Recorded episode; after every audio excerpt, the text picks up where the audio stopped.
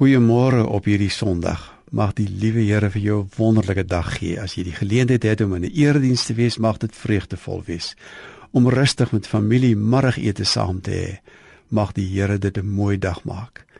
Ons praat hier die hele week nou al oor die vraag na die wil van die Here, want vir ons as Christene is dit belangrik om te doen wat vir die Here reg is. Ek het begin met die teks in Eksodus As U ons dan goedgesind is, maak U wil aan ons bekend sodat ons U kan leer ken en kan doen wat U verwag. Kom ons maak dit nogmaal ons gebed vandag om hom te leer ken. Maar ek wil graag sommer vanmôre net 'n woordjie oor iets wat Romeine 13 ons leer. Wat doen ons nou wanneer ons nog wonder wat die wil van die Here is? Partykeer is dit mos nie dadelik duidelik nie. Partykeer wag jy op 'n bekendwording van die wil van die Here. En Paulus skryf mos nou in Romeine 13 hierdie wonderlike ding: Julle moet niemand iets verskuldig wees nie behalwe om mekaar lief te hê. Wie sy medemens liefhet, voer, luister mooi, die hele wet van God uit.